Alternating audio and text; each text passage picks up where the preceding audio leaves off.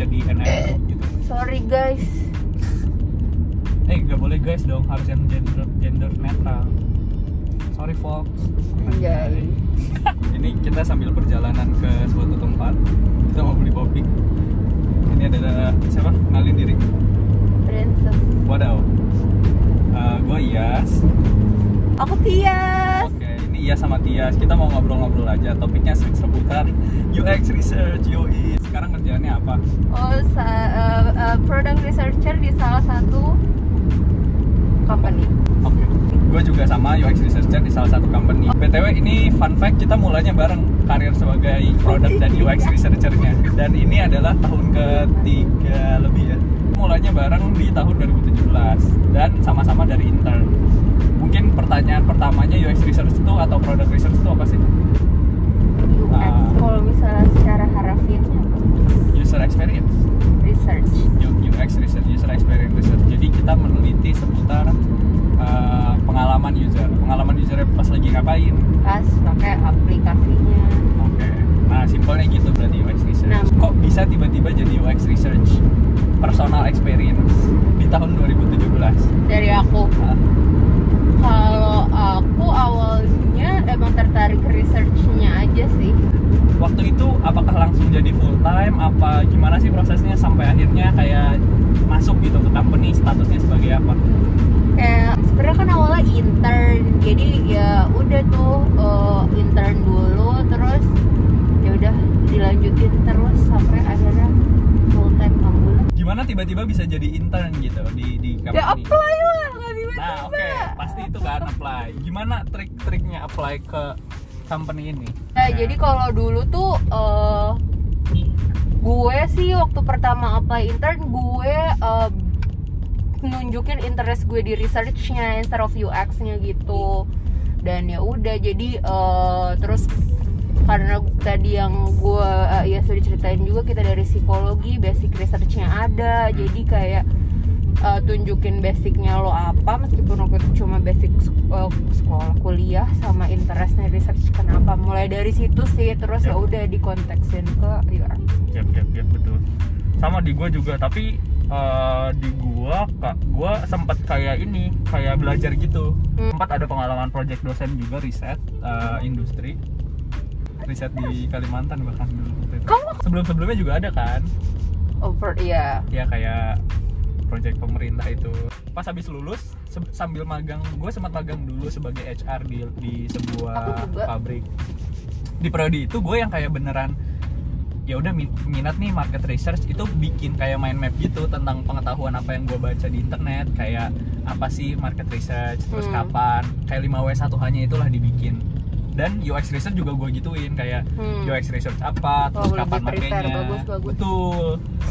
Walaupun kita nggak tahu kesempatannya datang kapan gitu kan, sambil nyampe di titik ada kesempatannya kayak kita nyiapin gitu. Gue sih nyiapin, Tias juga mungkin nyiapin secara nggak sadar. Waktu ngeplay intern itu sebenarnya gue juga ngeplay bahkan udah sempat keterima, cuma mengalami kebalaan. Aku udah keterima di agensi market research juga. Yes. Market research. Nah jadi aku udah punya exposure untuk ngerjain task research. Itu bisa jadi modal utama buat intern yang beneran ya, yang di karena udah ngerjain case tadi kan. Jadi kayak ya, biasanya tuh kalau nge-apply di sekarang pun di company kita, even though intern tetap ada case study. Betul. Nah, tapi waktu itu kita belum ada ya, kita beneran yang kita lalui itu prosesnya adalah pertama ngirim CV-nya nanti di screening sama tim HR. Yes. Terus abis itu kalau lolos dan mereka tertarik, mereka kan kayak quick phone interview dulu sama kita biasanya. Yes. Nah, dari situ kalau misalnya mereka setuju, kita akan dijadwalkan untuk ketemu user. Nah, habis ketemu user, kalau usernya tertarik, ya udah kita akan dipanggil lagi, atau kalau masih ragu-ragu mungkin ditambahin task. Tapi pas kita ya udah habis dari user, kalau lolos dipanggil gitu, karena prosesnya emang ini intern gitu. Nah, kita mau coba jelasin CV sama interview user ya. Mungkin salah satu yang paling penting di part ketika ngirim CV itu adalah adjust CV lu berdasarkan pengalaman dan lu lagi mau nge-apply ke role apa sih gitu. ketika lu ngeplay ke satu role kan sebenarnya yang mau dilihat tuh spesifik gitu, yang mungkin kepake, dan HR tuh bisa ngelihat kok apa ya hubungannya sama calon pekerjaan lu ini gitu. Jadi waktu itu kan gue juga ngeplay-nya nggak cuma research doang, kayak ada market research, mungkin ada HR juga. Tapi ketika gue lagi mau ngeplay ke market research, experience gue yang di HR tuh nggak gue masukin.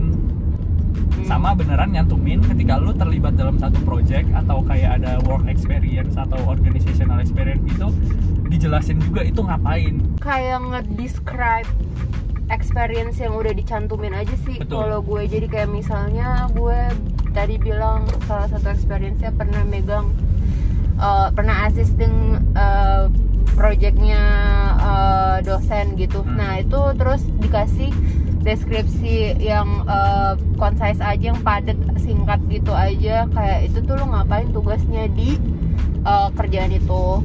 Oke, betul. Udah, habis itu insight interview user.